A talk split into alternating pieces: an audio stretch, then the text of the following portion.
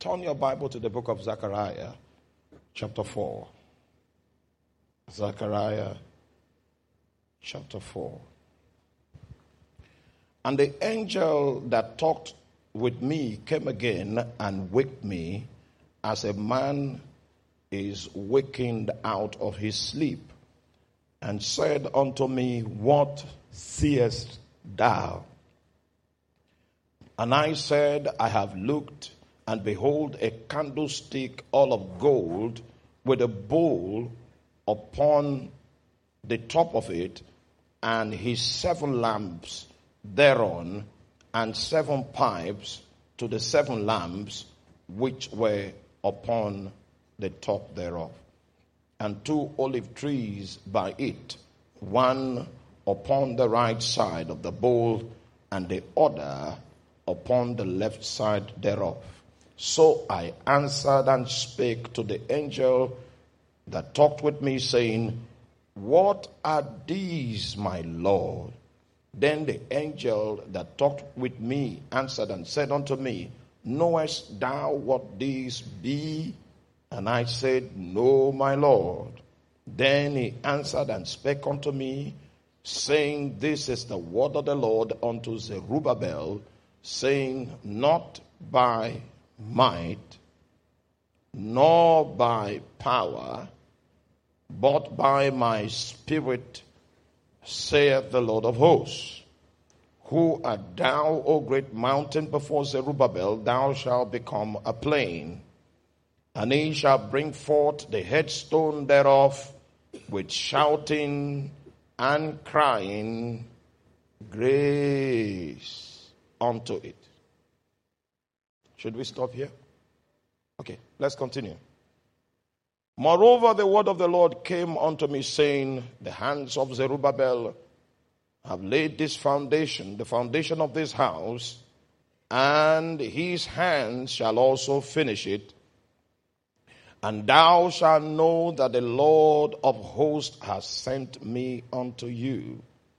For who hath despised the day of small things?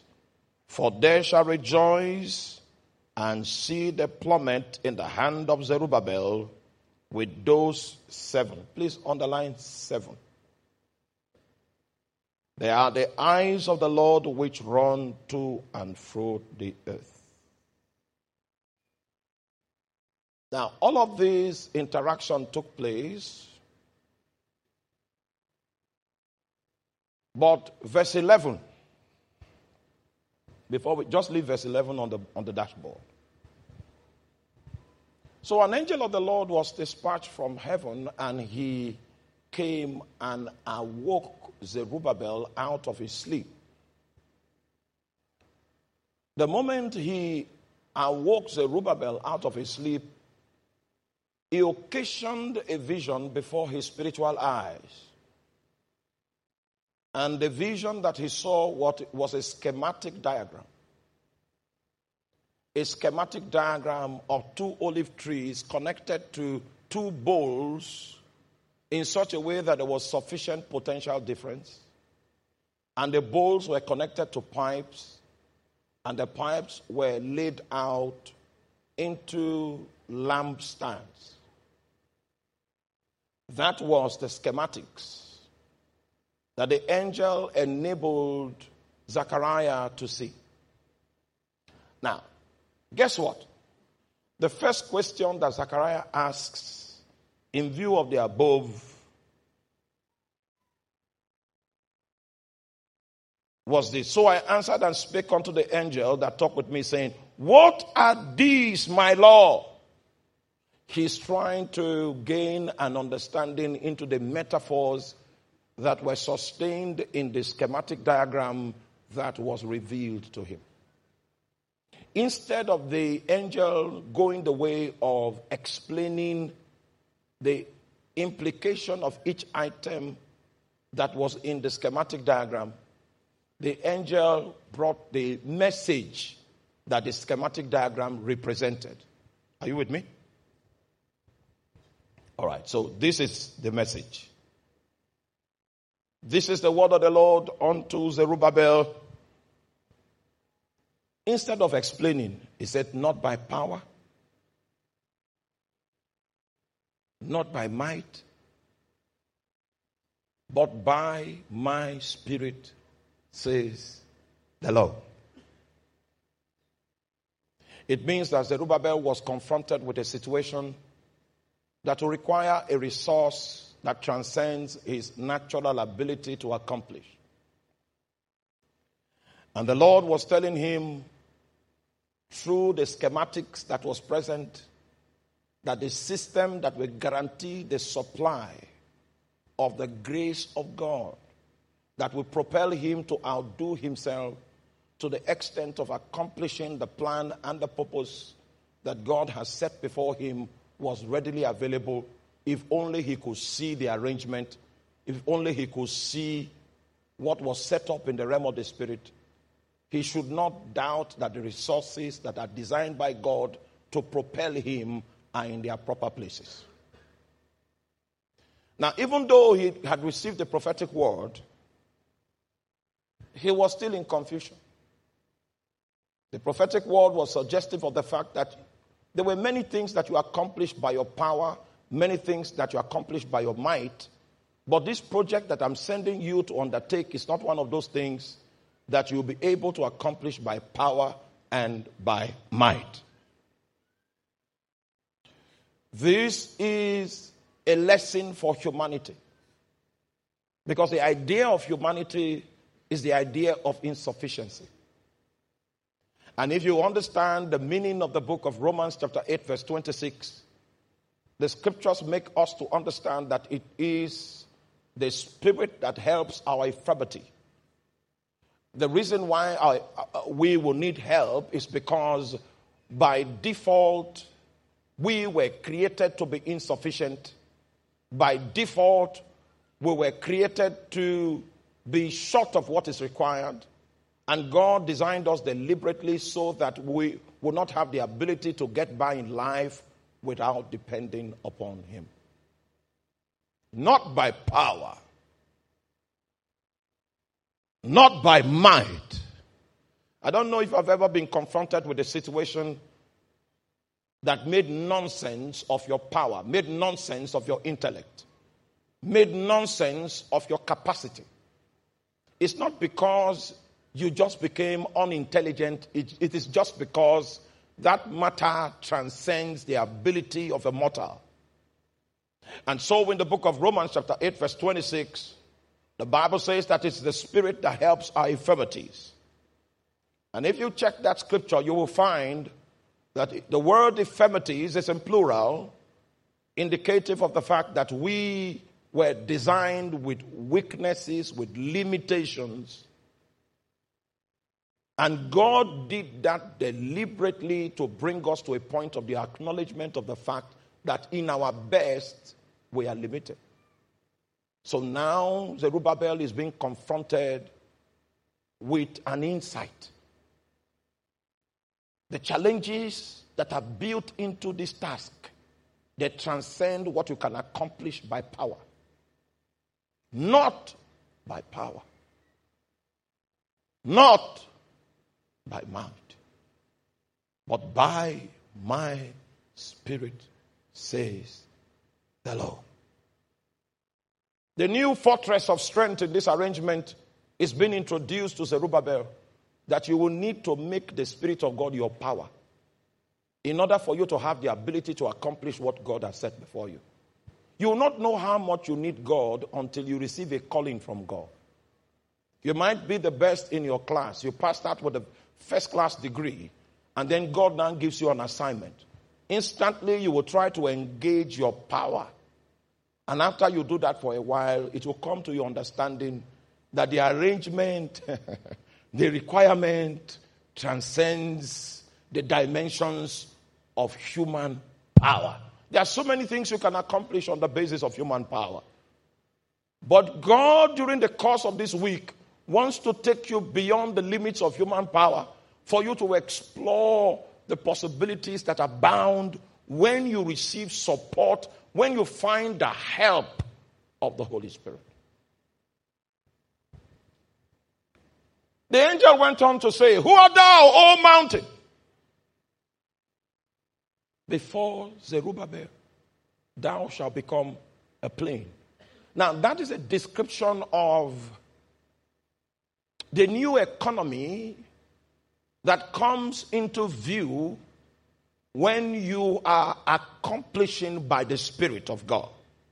See, whereas faith makes the impossible possible. Are you there with me? Faith doesn't make things easy, faith makes things possible. So if you are looking for ease, then don't walk by faith. Faith does not make it easy, faith makes it possible. But grace, he said, if, if you have faith as small as a mustard seed, you will say unto this mountain, Be thou removed, be thou cast into the sea. So when faith deals with a mountain, it speaks to mountains. And you can, are you there with me? Sometimes you may need to consistently speak and speak and speak and speak and speak and speak until you begin to see the mountain move. It takes such effort of consistent believing to see the counsel of God come to pass in your life. And at every point in time that Satan is able to preach to you through the circumstances and the situations, and you believe the circumstances more than what God has told you, the circumstances will become true, and the things that you are saying will become a lie. Are you there? But when grace is in view and there are mountains, grace makes a mountain become a plain. So grace actually makes it easy.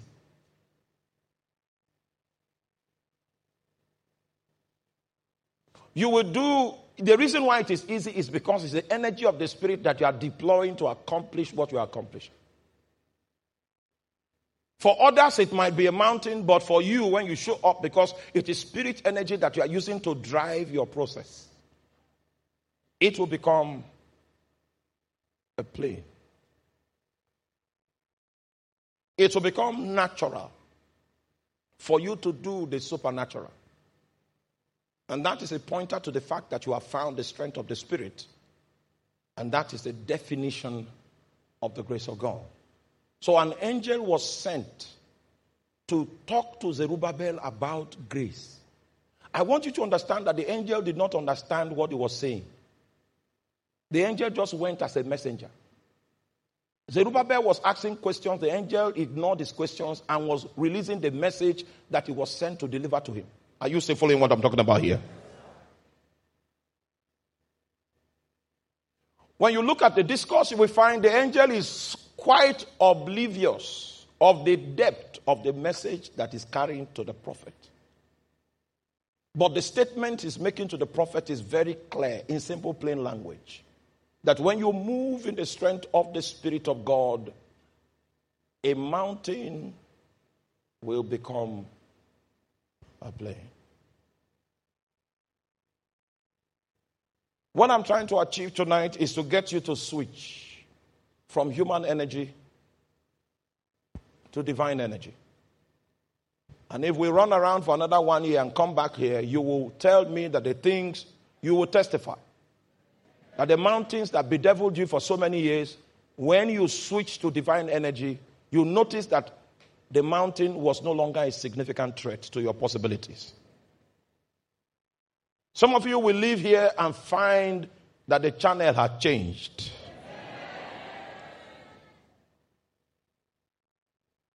Who art thou, O great mountain? Before Zerubbabel, thou shalt become a plain.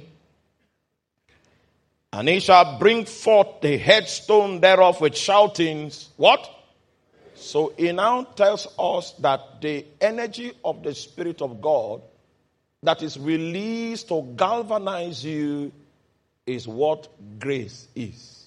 So you are no longer doing it by your power you are no longer doing it by your mind, but you are taking advantage of the ability of the Holy Spirit that is made available.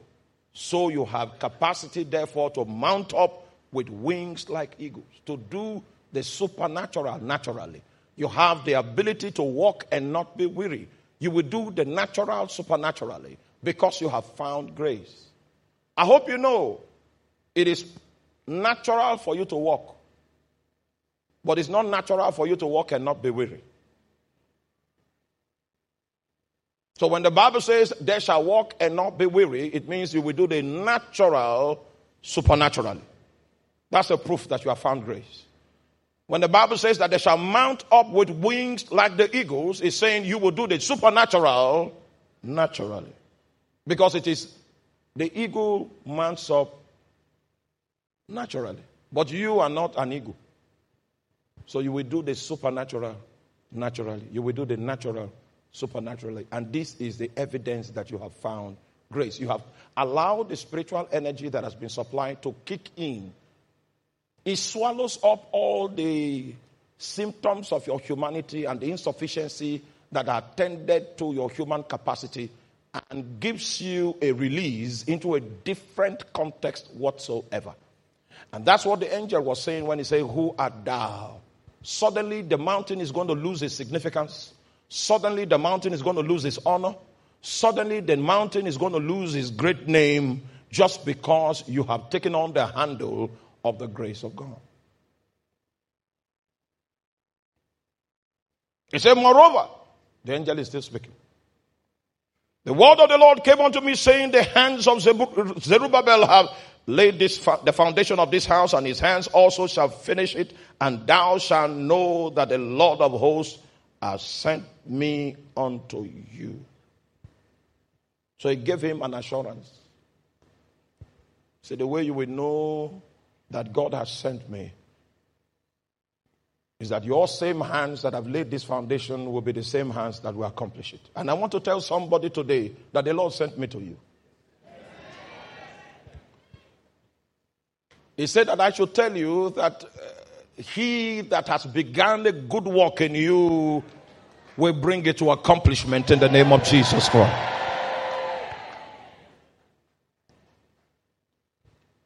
When he said, that I'm, i will not need to change functionaries. Are you there? That's what he's saying. I will not need to change functionaries to get someone that has a stronger output. Are you with me? No, there will be no need for functionary change. What I will change is your energy, the energy you work with. You will switch from human capacity, you will switch to divine capacity, and your output will change without personnel change. So your hands that laid the foundation will be the same hands, but the energy with which you started will not be the energy with which you will continue. Nobody will know that you kicked into another enablement atmosphere. They will know. They will think it's still you. But you will know that it was not by power, it was not by might, but it was occasioned by the Spirit of God. I came to announce to you today that God doesn't want to change the personnel. He doesn't want to change you. But what he wants to change is the energy by which you operate. You've been operating by human capacity.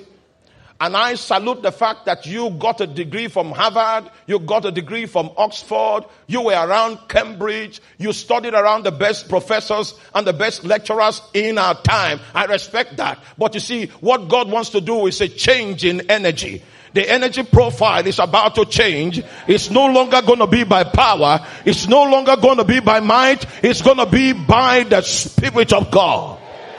The same vessel, but the output and the performance is going to change because there's a switch in energy. Oh my God. The moment you switch in energy, you realize that mountains will become a plain. So as we go on in the lecture, I'd like you to take inventory of all your mountains. Yes, yeah, yeah. That's an acid test. We're in the laboratory right now. Maybe marriage is one mountain. Write it down. You're trying to get married. You even came on Sunday, Sunday afternoon and you smiled all through around the street, hoping that someone will notice that you are, you are cheerful. And instead you got it's a mountain. It's a mountain. It's a mountain. And it can be swallowed up by the energy that God is making available.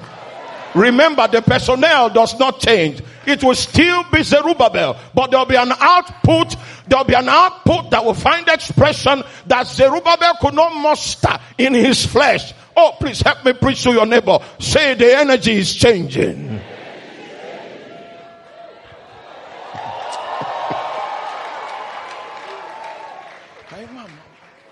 You see, my wife knows the truth. She knows she married a stammerer, a man that could not speak. And if I want to speak, I get a table close to my side so that when it's difficult, I'll be hitting my hand like this. But when the energy change,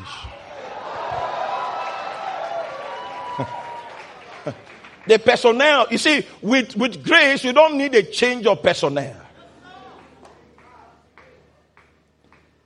You don't need a change of personnel to get a better output. What you need is change of energy.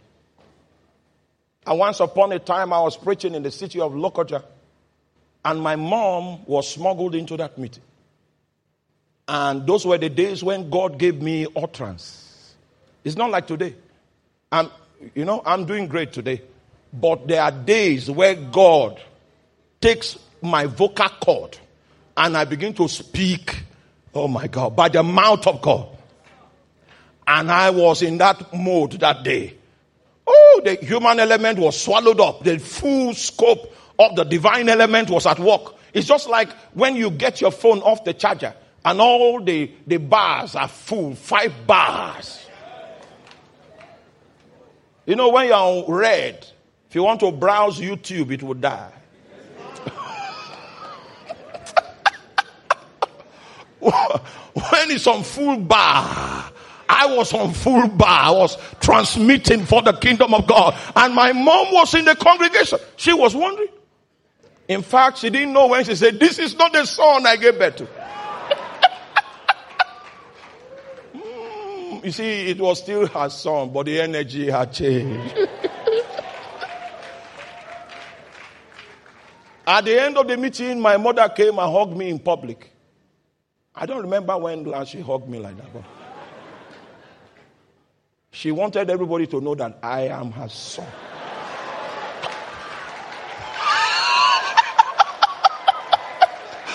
Somebody shout hallelujah!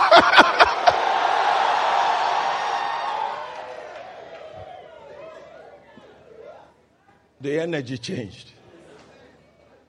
It's the same Zerubbabel but no one will know that there's a secret shift of capacity that God has made available. And you will now discover the reason why God still decided not to change the personnel is because He wants the personnel to be honored. He wants your face to shine. He's, he's, he's desperate about it. He knows about your incapacity, your insufficiency. He knows about your weakness. He knows about, oh, he knows about all of that. But he said, no, I'm still going to get glory from this life. So what I would do is that I'm going to change the energy so that you will walk in victory and it will be my glory that will make manifest in your life.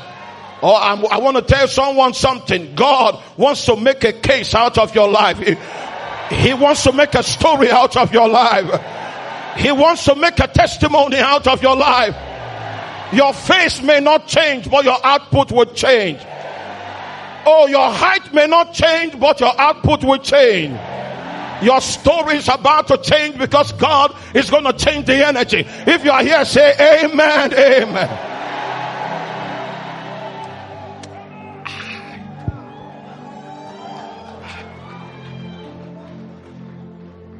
It was God it was God through the prophet Samuel that spoke to Saul when he came to the mount of the prophets in Horeb. He said, The Spirit of the Lord will come upon you, and thou shalt be changed into another man. People will need to ask questions. Is Saul among the prophets? Is she among the wise? Is he among the strong? The reason for the questions is because they don't know that the energy has changed. Please preach, preach. Your energy is about to change. There is a supply that God is making available to you. People that know you in the days of your limitation, in the days of your lack, in the days of your want, when they look upon you in this new day, they will see that the energy it has changed.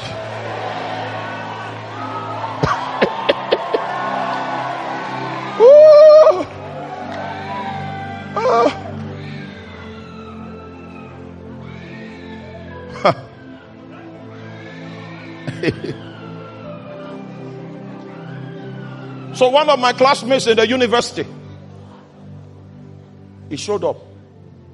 I know under this kind of circumstance, they don't come to the front, they, they stay upstairs. Adi. And what he was looking at was me. You know, I was born with facial palsy, so it's easy to identify me, even though I think I look finer than I used to. Have you seen those my pictures? Through fasting, I was as lean as an oak. My stomach was flat to the back. Thank God you have not seen it. I've gone to, thank God there was no Facebook then for us to upload pictures. so it, was, was inspecting. Because they know me as a stammerer. You see, the reason for the wonder, he doesn't know the energy.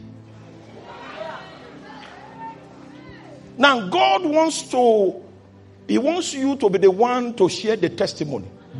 That's why He said, I'm not going to change my workman. It will still be you. I'm still going to use you. So if there's anybody that knows grace here, there, there was a season in your life when you were incapable, and suddenly there's now a season where you are capable. It's not about you, it's about the Spirit of God. Come with me, come with me. Sit down, sit down, sit down. I need to hit the candle first before you stand up. If you see verse 10 very carefully, he said, Who has despised the day of small things? For there shall rejoice and shall see the plummet in the hand of Zerubbabel. That was the only, I hope you know what a plummet is. It's a building instrument. Are you with me? Now, it's a building instrument, all right? The moment Zerubbabel carried the building instrument, because there were many builders, many engineers that were on site, but it was only Zerubbabel that carried the plummet. And God saw that he carried the plummet through his eyes, his seven eyes that went to and fro the earth. That means he was willing. He was ready for the construction. He has put his heart to it. And the moment he put his heart to it, then there was a switch in energy. You see, the energy of God will not be realized until you are willing. Just like you know, in, uh, you know, you know, previously we were talking about taking the gospel to northern Nigeria. The need to take the gospel to the north has always been. But the day the Lord sees the plummet in your hand, that I'm actually willing to undertake this, this task, then He switches the energy. May you be willing to take on the challenge that God is throwing at your generation. So you will notice that when he was identified as holding the building instrument, God now came to show him that there was a new energy. But I would like to draw your attention to the fact that the seven eyes of the Lord was what detected Zerubbabel as he held the plummet. Let me now take you to verse 11. Because even though he had given Zerubbabel the prophetic word, Zerubbabel still wanted to know the meaning of the schematic diagram.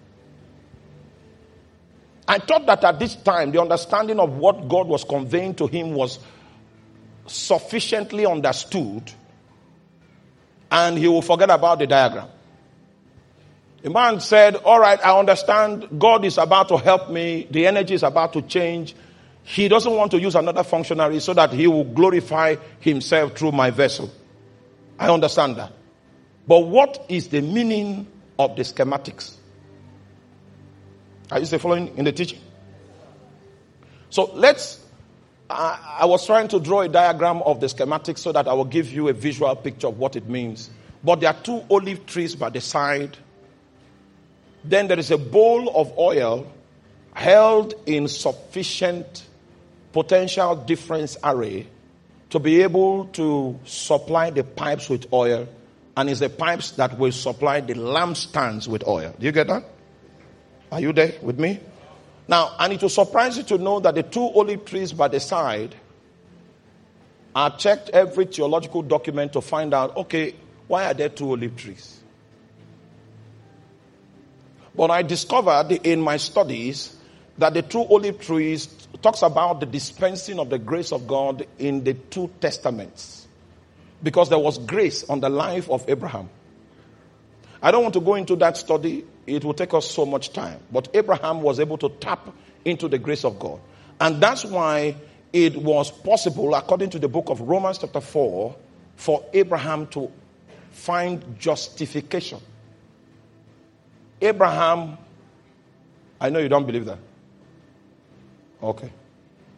Give me Romans chapter 4. Let me show you a little. I will not do that for long because it's a digression. Romans chapter 4. He said, What shall we say then that Abraham, our father, as pertaining to the flesh, had found?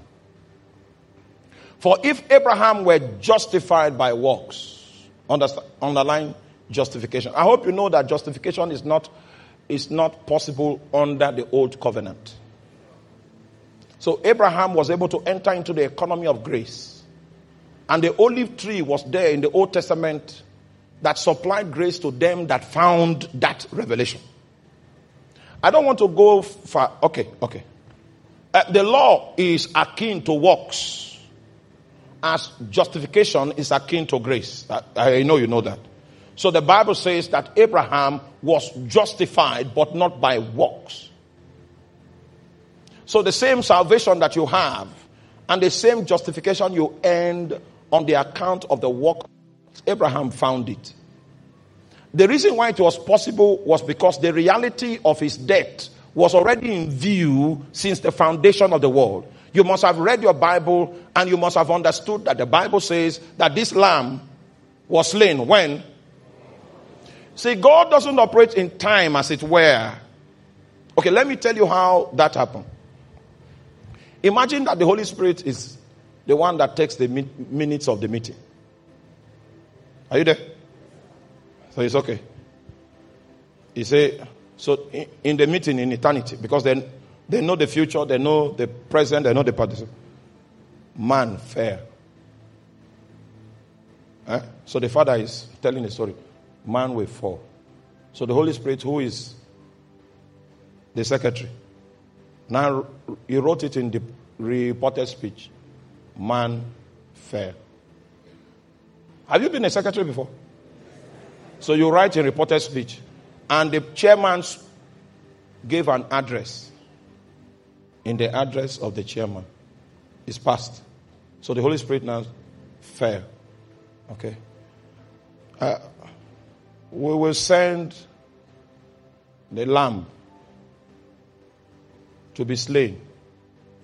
Lamb is slain since the foundation of the world.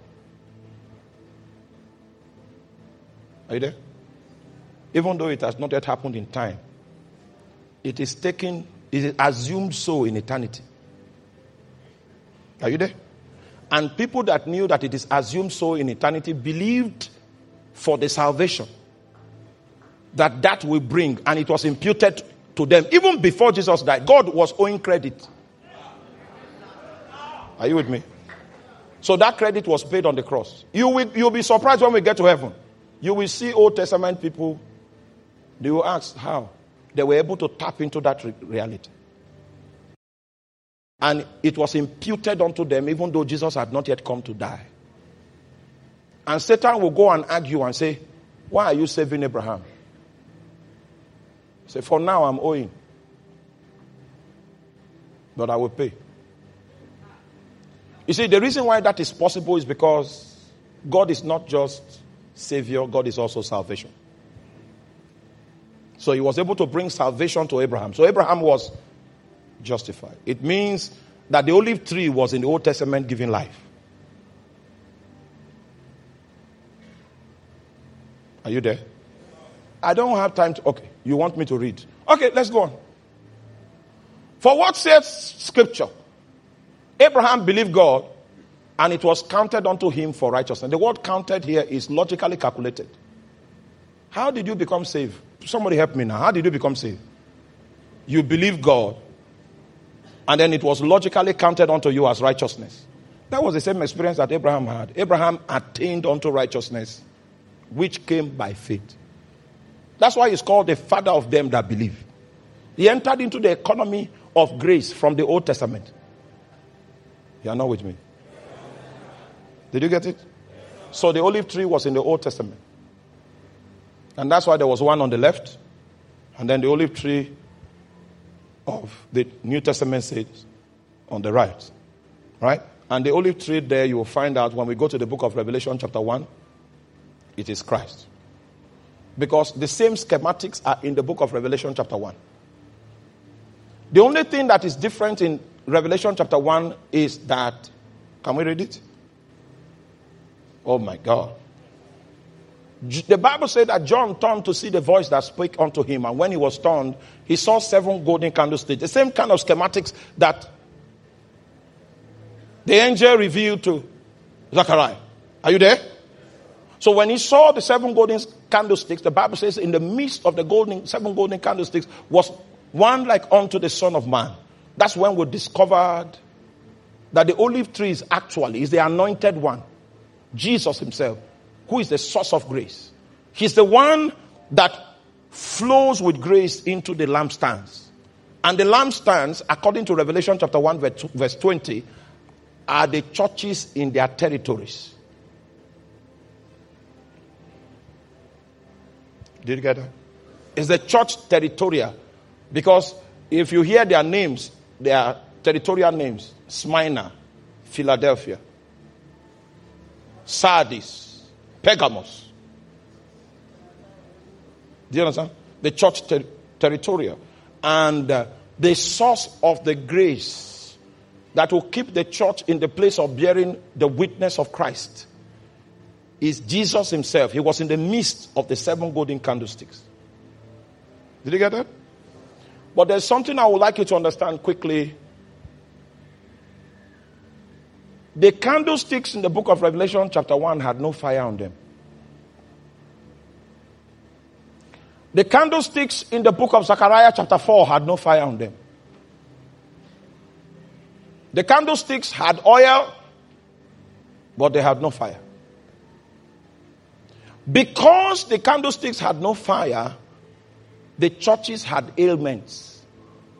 Those ailments were resulting from the fact that there was no fire on the candlesticks in the church's territory.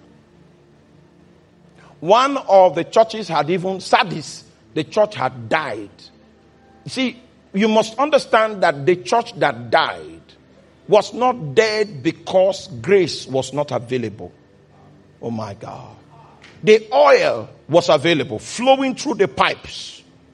But the thing that was lacking in the churches that made their testimony testimonies of weakness, Jezebel could even penetrate, false doctrines began to prosper, is because the candlesticks were lacking what?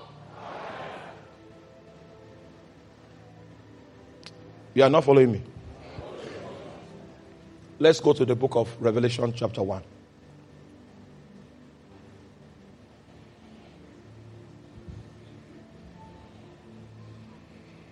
Revelation chapter 1, verse 9. And I, John, who also am your brother and companion in tribulation and in the kingdom and patience of Jesus Christ, was in the isle that is called Patmos for the word of God and for the testimony of Jesus.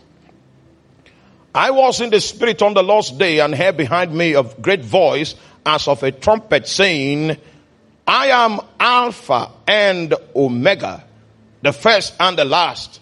And what thou seest, write in a book and send it unto the seven churches Asia, unto Ephesus, and unto Smyrna, and unto Pergamos, and unto Thyatira, and unto Sardis, and unto Philadelphia, and unto Laodicea. And I turned to see the voice that spake with me, and being turned, I saw seven golden candlesticks, and in the midst of the seven golden candlesticks, one like unto the Son of Man. So Jesus is the olive tree. He's the source of grace. And Jesus was in the midst of the churches. It means that the schematics were, were functional. The potential difference, the gradient was there, and the grace was flowing. But yet, the church in Sardis was dead. Yet, the church in Ephesus had lost her first love. Oh, you're not with me. You are not here. You are not here. Okay, let me come to you. Let me come to you. Yeah, the grace of God is already plugged in. The, the wire, the pipe is there.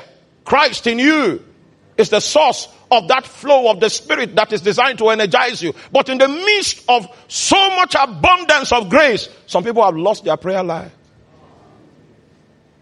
So what is lacking in the performance chart is not the non-availability of grace. That's what I'm trying to make you understand. Falsehood hits the church and all kinds of darkness comes into the territory. The reason is not because grace is not available. What is lacking is what? So you're understanding my story. Okay. In order for me to tell you the accurate story, there is one story I need to tell you that that story is wrong first, before I tell you the real one.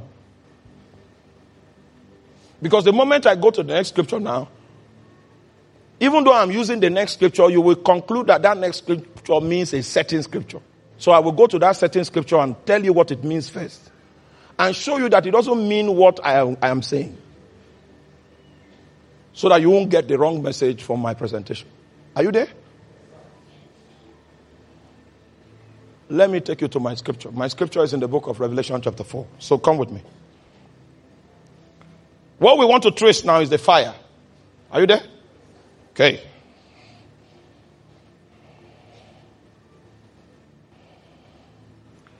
In Revelation chapter 4, verse 1, the Bible says, And after this I looked, and behold, a door was opened in heaven, and the first voice which I heard was as it were a trumpet talking with me, which said, Come up hither and I will show thee things which must be thereafter. And immediately I was in the spirit. This is what we call the transport mode of heaven. The transport mode of heaven. If we study the book, maybe just tune, just stay tuned, and I'm going to show you the 12 pillars of heavenly life. One of them is transport. Transport. That's when we'll dis- discuss the word koinonia. The word koinonia there is part of, there is a meaning for koinonia, which means transport. And that's why when you speak in tongues, your tongues is not the same every day. Uh, well, we will explain that. There are experiences of transport that are captured in Christ. And that's why the Bible says that we are blessed with all spiritual blessings that are domiciled in the heavenly places. They are places. And those places are up for exploration. So as astronauts explore space, we are called to explore God. Your spiritual experiences are determined by the place from when in Christ where you function. So there is transport in the heavenly experience. Immediately I was in the spirit and behold, a throne was set in heaven and one sat on the throne. And he that sat on the throne to look upon like Jasper and a sardine stone, and there was a rainbow round about the throne in the side like an emerald. And round about the throne were four and twenty seats, And upon these seats I saw four and twenty elders sitting, clothed in white raiment, and they had on their heads crowns of gold. And out of the throne proceeded lightnings and thunderings and voices, and there were seven lamps. Are you following? Lamps of what? Fire. And the fire, the lamps were burning where? Before the throne. So these are the lamps of fire that are supposed to give illumination to the lampstands on earth. Are you there? My business this evening is to tell you the meaning of each lamp. There are seven lamps. Oh, you don't like my business. If grace will be activated, if grace will be maximized, then each strand of fire that is before the throne of God we need to come on the ecclesia. Because according to the book of Revelation, chapter 1, verse 20, when the angel was bringing interpretation to the metaphor lampstands, he said the lampstands are the churches and the stars in the right hand of the Christ are the ministers sent to the churches. It means in the eyes of Christ, a minister is a star, a luminary held up in the galaxies of God. That is what gives you the capability to be able to transmit the things that are happening in the realm of God into the earth. But if you lack the fire before the throne of God, you will become like a parable. The parable in the book of John, chapter 3. Come with me. Let me show you a parable. John chapter 3, verse. Are you with me? Stay with me, stay with me.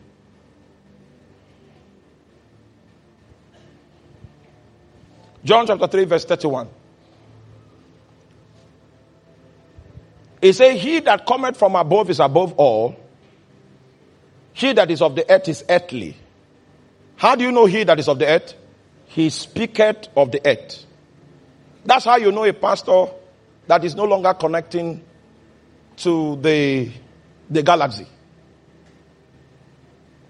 The metaphor that was used for a minister is a star a luminary in the galaxies of God. So he shines, radiates, and bears witness of the things happening in the realm of God. If you see a minister speaking from the earth, the message on Sunday morning is talent. Somebody say he wanted to visit church, so he visited a church on Sunday morning. They were they preached on talent. He said, okay, maybe it's a mistake. He came the next day. When he came the next day, what did they preach on? Um, preach on talent the first Sunday. Then the second Sunday, they preached on business penetration. So the Bible says, He that is of the earth is earthly. What does he how do you know him? Is when he speaks. When he speaks, he will speak about the things of the earth. But that is not the description of a pastor. That is not a description of a messenger of God. A messenger of God is a star, is a luminary that operates and bears witness of realities that are obtainable in the realm of God. If I lack the ability to bring witness to the perspective of God, I'm not a minister. Are you there? So it is the angel that said that is the description of a minister, and the lampstands are the churches in the territories. So if the churches in the territories will have the capacity to bear the witness of Christ, then the fire that is before the throne of God in the heaven, the seven lamps of fire, will need to come on the ecclesia. Are you with me? You are not with me. In order for you not to be confused, because somebody's mind has gone to the seven spirits of God as it is in the book of Isaiah, chapter 11. So I came here to tell you that what you have in the book of Isaiah 11 is not the seven spirits of God. So come with me. Isaiah 11, quickly. Are you there? Isaiah 11, verse 1. Who is this man on the console trying to give me scriptures by your own will? Stay with me, stay with me. He said, and there shall come forth a branch. Now, can you underline branch, please? Branch. Out of what? Stem of Jesse. Can you underline stem? There will come a branch. There will come a stem. So all those things that you have seen are fruit. The fruit of the operation of the Spirit of Christ within us.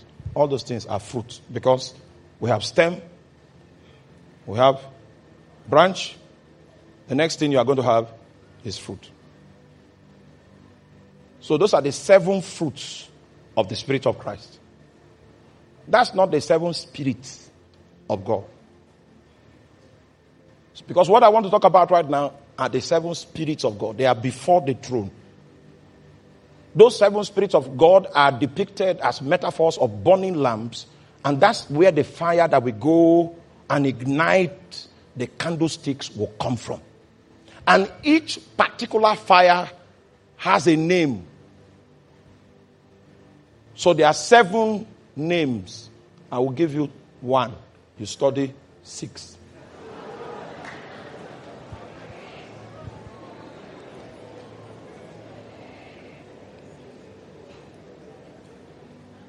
Number one, Romans chapter 8. Romans chapter 8, then I will stop. But you know what? The interesting thing is I still have a session tomorrow. So we will continue.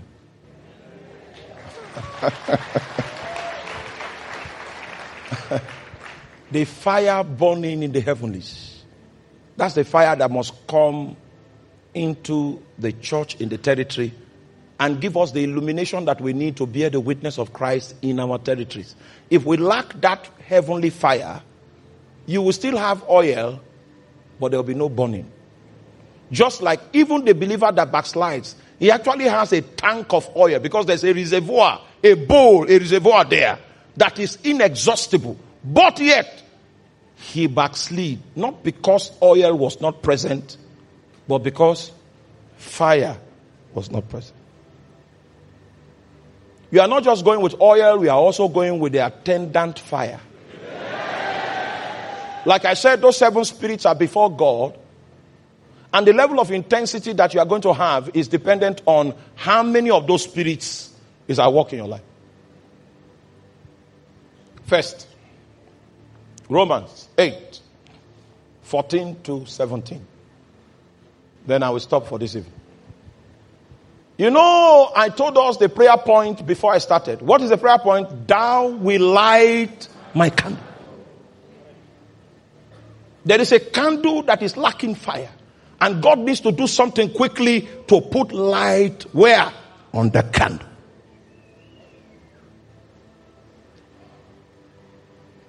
Romans 8 14, as I stop.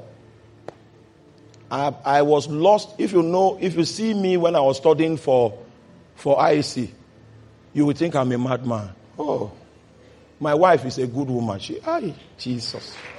Ah.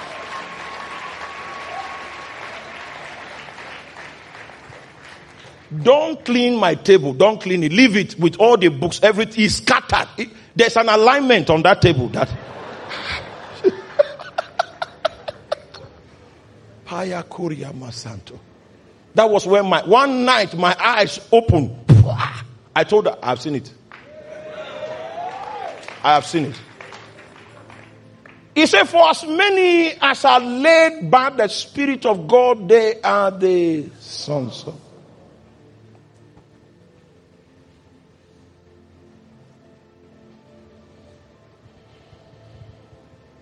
This is class two, this is not class one. This is not the born again experience. This is, these are believers that have come to a point where they have understood that in order for the Holy Spirit to be powerful in your vessel, you must consider him a personality to be obeyed. I'm talking about government and lordship has entered into these people's lives. So they carry the proper example of representing what the concept of sonship is about. The Holy Spirit can lead them. If you see the time that Jesus went to John the Baptist's baptismal service, that was where his identity was unveiled, and heaven said, This is my beloved Son in whom I'm well pleased. If you have ever been in the educational sector like myself, you will find out that there are alphabets that are used to characterize academic performance. When you make an A, it means you scored between 70 and 100. Sometimes there is A plus. So if you check the way heaven rated Jesus, this is my beloved son in whom I'm well pleased. Jesus was an A student. And normally when you have an A student, you retain the person, you give the person employment as a lecturer assistant. Because you, you don't know when next you have somebody that has that level of capacity. So you give the person an employment instantly. But instead of God giving Jesus employment, God sent Jesus to the wilderness. His A students, He leads them into the wilderness to be tempted of the devil. The proof of Jesus' sonship was that he was willing to be led. He was led by the Spirit. It means that Jesus was fully under government. Jesus did not complain that, didn't you just proclaim me your beloved son? I made an A in the course. There was no complaining. He accepted the government of heaven. And he went sheepishly into the wilderness so that he will be confronted by the devil. Hallelujah. The Bible says that as many as are led by the Spirit, they are the sons of God. When you begin to undergo leading, many times your understanding will not be fruitful. You will know what God has said, but He will not tell you why He said what He said. Then you will realize that we live by God's instructions and not by God's explanations. Because there are many things that God will not explain that He's hoping that you will obey. Please help me tell your neighbor, trust and obey. That's the way of sons. As many as are led by the Spirit of God, they are the sons of God. Next verse. For ye have not received the spirit of bondage again to fear, but ye have received the spirit of adoption, whereby we cry. The first spirit is the spirit of adoption. It is that spirit that gives you the inner insight within the core of your spirit about your connection with your father. You said, the revelation of fatherhood, like my daughter, the moment I come home, she will just shout. And I'm wondering how she knows I'm her father. But we have a stronger system in the realm of the spirit it is the spirit of adoption that makes you, it comes with a revelation of the fatherhood of God.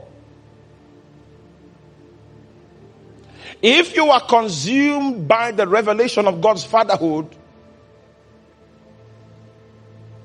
there are many deceptions of the devil that will not walk around your life. Because most of the mind bending antiques, tactics of the devil is to make you think that you have no coverage, you have no quarter. You, you, the, you, are, you are an orphan. There is no one that cares for you. So you are just there. And it makes you see God in the bad light. That's the author of confusion. That's the entry point of depression. That's how believers become depressed and oppressed by the enemy anytime they lose the spirit of adoption. The revelation within your human spirit that opens you up to the revelation of God's fatherhood. Anyone that finds this revelation is going to have a positive self esteem about himself. Now, think about me with facial palsy. Anywhere I go, people know my face is not in order. There are many reasons for me to be depressed and for me not to be confident about myself. I think ladies understand what I'm talking about more. But you know what? I found a father.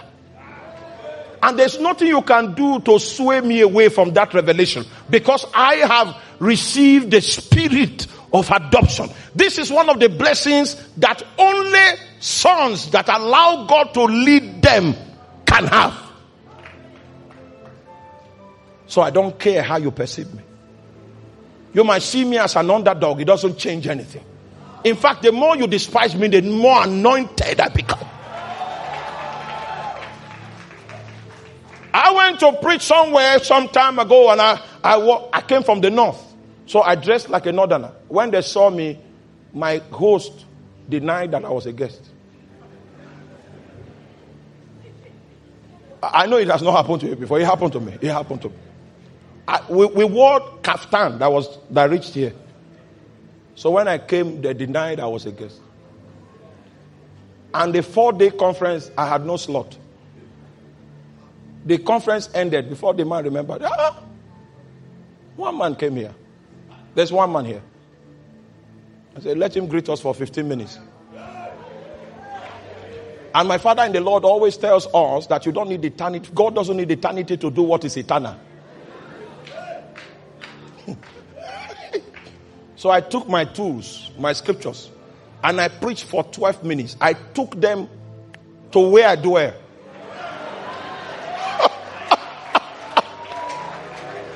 The pastor now did his hand like this. Continue, continue. I, I pretended as if I, did, I didn't see it. They judged me after the outward appearance. Oh my God. All of that humiliation did not get to my heart because I know I have a father. The more you despise me, the stronger I become.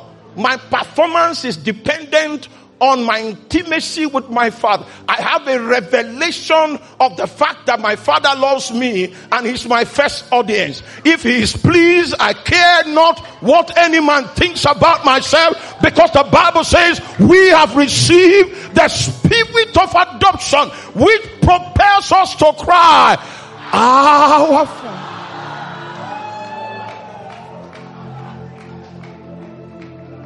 The spirit of adoption deals with your insecurity. The spirit of adoption is the fountain through which the love of God comes upon your heart. You know you are loved. You know you are not an accident. You know you are not a mistake. You know that a thousand can die at your right hand and ten thousand at your side. But you know that because you have something with God, somehow you will wiggle your way out. So many men died during COVID. I told my mother, we are not of them that die. No. We sleep. When it is night, when the night comes, we sleep. Because men don't walk in the night. So before I go, before I sleep, I will come here and announce, it's five years and I will journey. I will announce it. I, I promise you, I will announce it five years before my journey. We don't die. We don't go by blight. We don't go by bomb. We don't go by Boko Haram.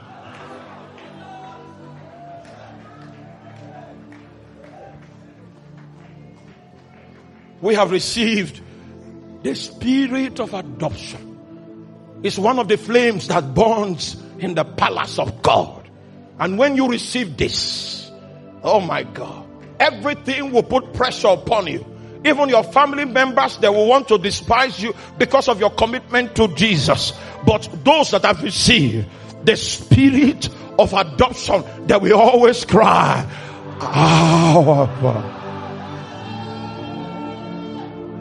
Yeah, Lord. You will need a motivational preacher if you do not have the spirit of adoption. Someone to be motivating you and say, okay, you can try again. You can dream. You can arise. You can believe. I have been weaned from that kind of pediatric care because I've received the spirit of adoption. I know that I'm not a stranger. I know that I belong to the house. I know that I'm not an accident. Circumstances are lies. Situations are lies. They cannot take from me the witness of the spirit of adoption that is on my inside. It is the basis of my confidence. It's the basis of my resilience.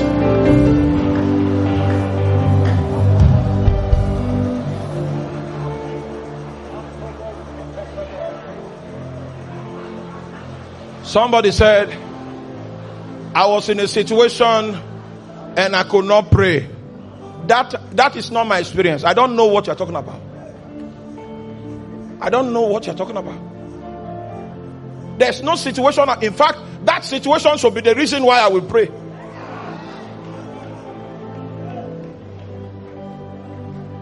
I don't discuss any terrible situation until I pray. If you tell me, I will say, hey, hold on, hold on. I know my stronghold. The man that has received the spirit of adoption will always go and take a hold of the horns of the altar. You can defeat me outside, but you cannot defeat me when I lay hold on the altar. Just when you think you have won, if I have time to run into the closet to say, Abba, Father, a lion will rise with fury and force reinforcement will take place. The men that know the place to Abba cannot faint in the day of battle.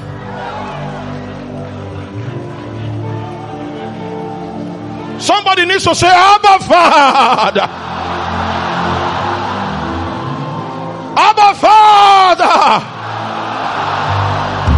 I know your marriage was delayed, and every time you feel alone, you feel defeated.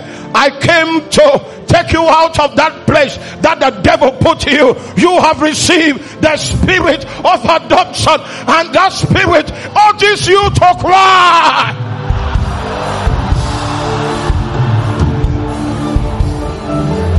Can someone talk to his father right now?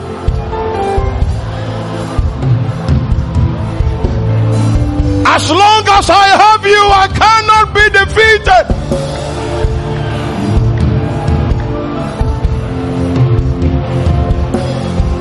You cannot defeat me. I am in league with the lion of the tribe of Judah. Hey! The spirit of adoption cries from within me. Nothing can stop that cry is immutable. No one can mute it. No one can stop it. When Balaam looked at Israel from the mountaintop, he said, There is a cry of a king in the midst of them. The cry cannot be stopped. He's always raging because two thirds of the Godhead are intercessors. Abba Father. Abba Father. Abba Father. Abba Father. Abba Father.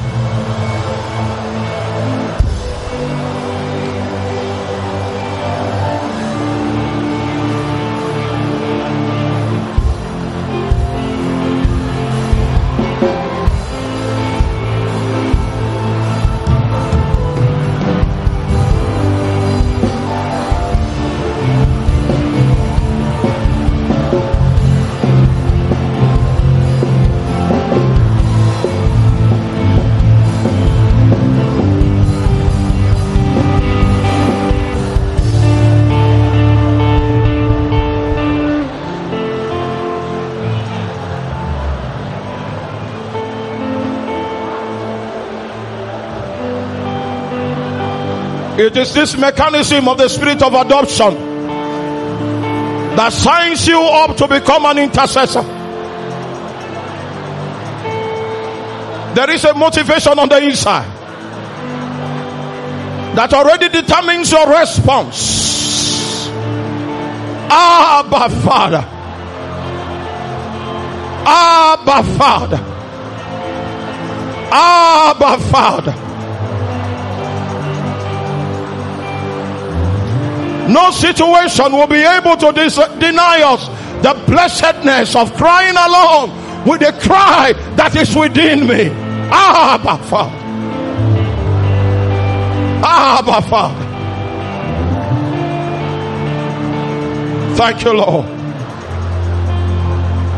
Thank you, Father. In the name of Jesus. The spirit of adoption is already crying to the Father. It means that in the spirit, your response has been determined. Your response is cry to the Father. Cry. Oh, there's pressure, there's delay. What do you do? There's a challenge, demons and witches are on your case. What do you do?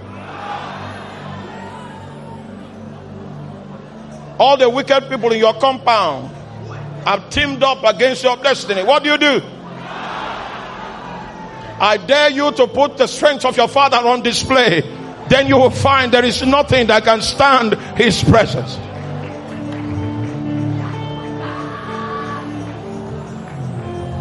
Can you make a commitment to the Lord? Lord, I will come to you and cry. I will. Uh, my response will be the response that is already within me. I will cry. I will not allow the devil to bend my mind in despair, in depression.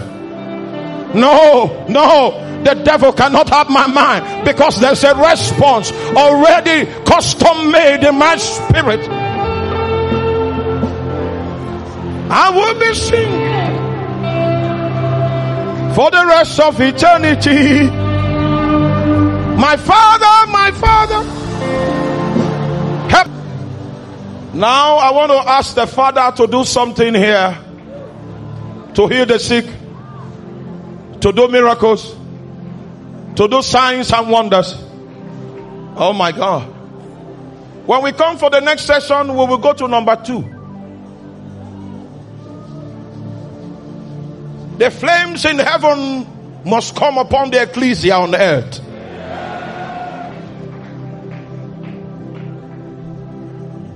Because you are taking some of the flames back to New York,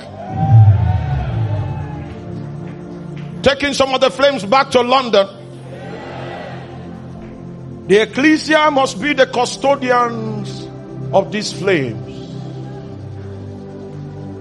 Now, listen to me, listen to me. I'm going to use 20 minutes. 10 minutes for prayer.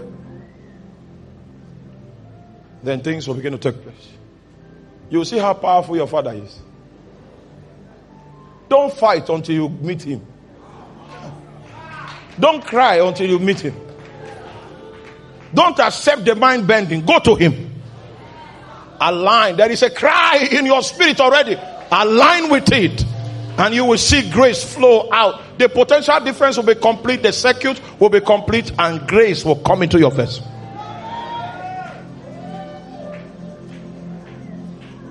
Oh. Oh, you see? I'm already seeing lamps. I see 18 lamps.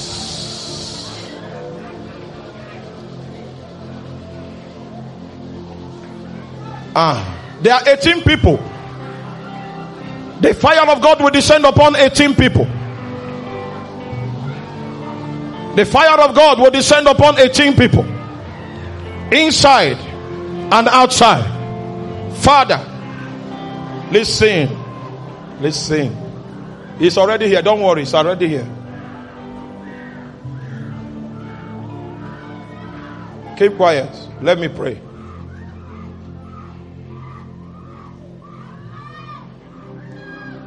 If I say in the name of Jesus, say amen. Things will be happening. Don't worry. Just follow my instruction. Just follow me. In the name of Jesus.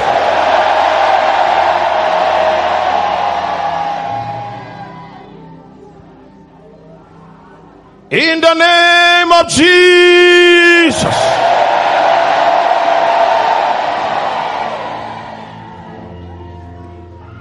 In the name of Jesus.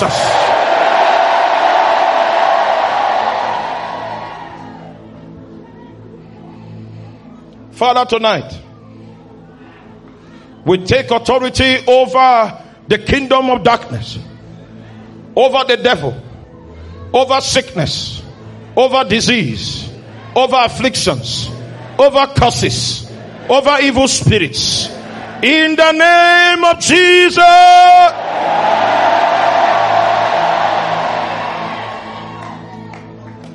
I bind every sickness. I bind every disease.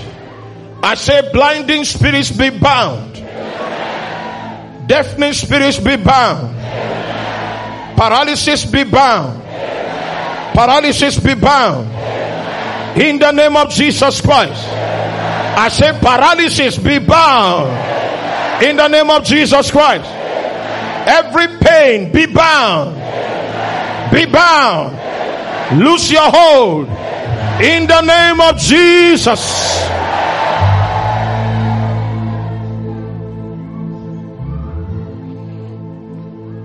I command blinding spirits to come out of the eyes in the name of Jesus. Now, if you are using medicated glasses, remove them from your eyes.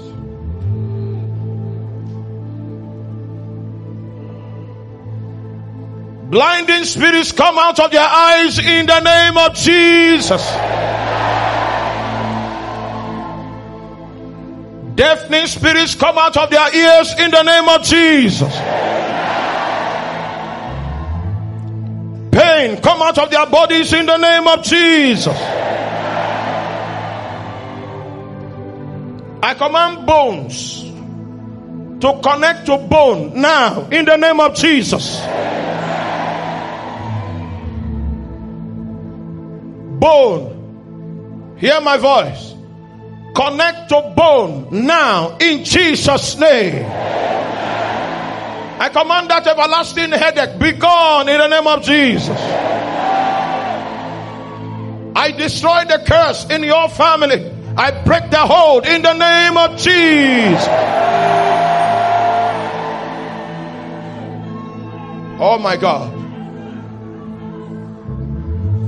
Now I say to every blood condition, HIV, hepatitis B, anything that has to do with the blood, I say dissolve in the name of Jesus Christ.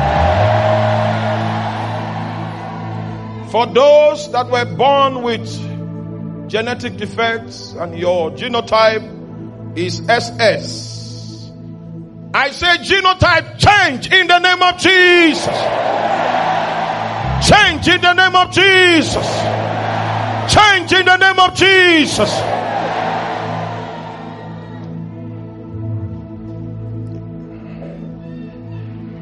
Now I send the healing power of God your way.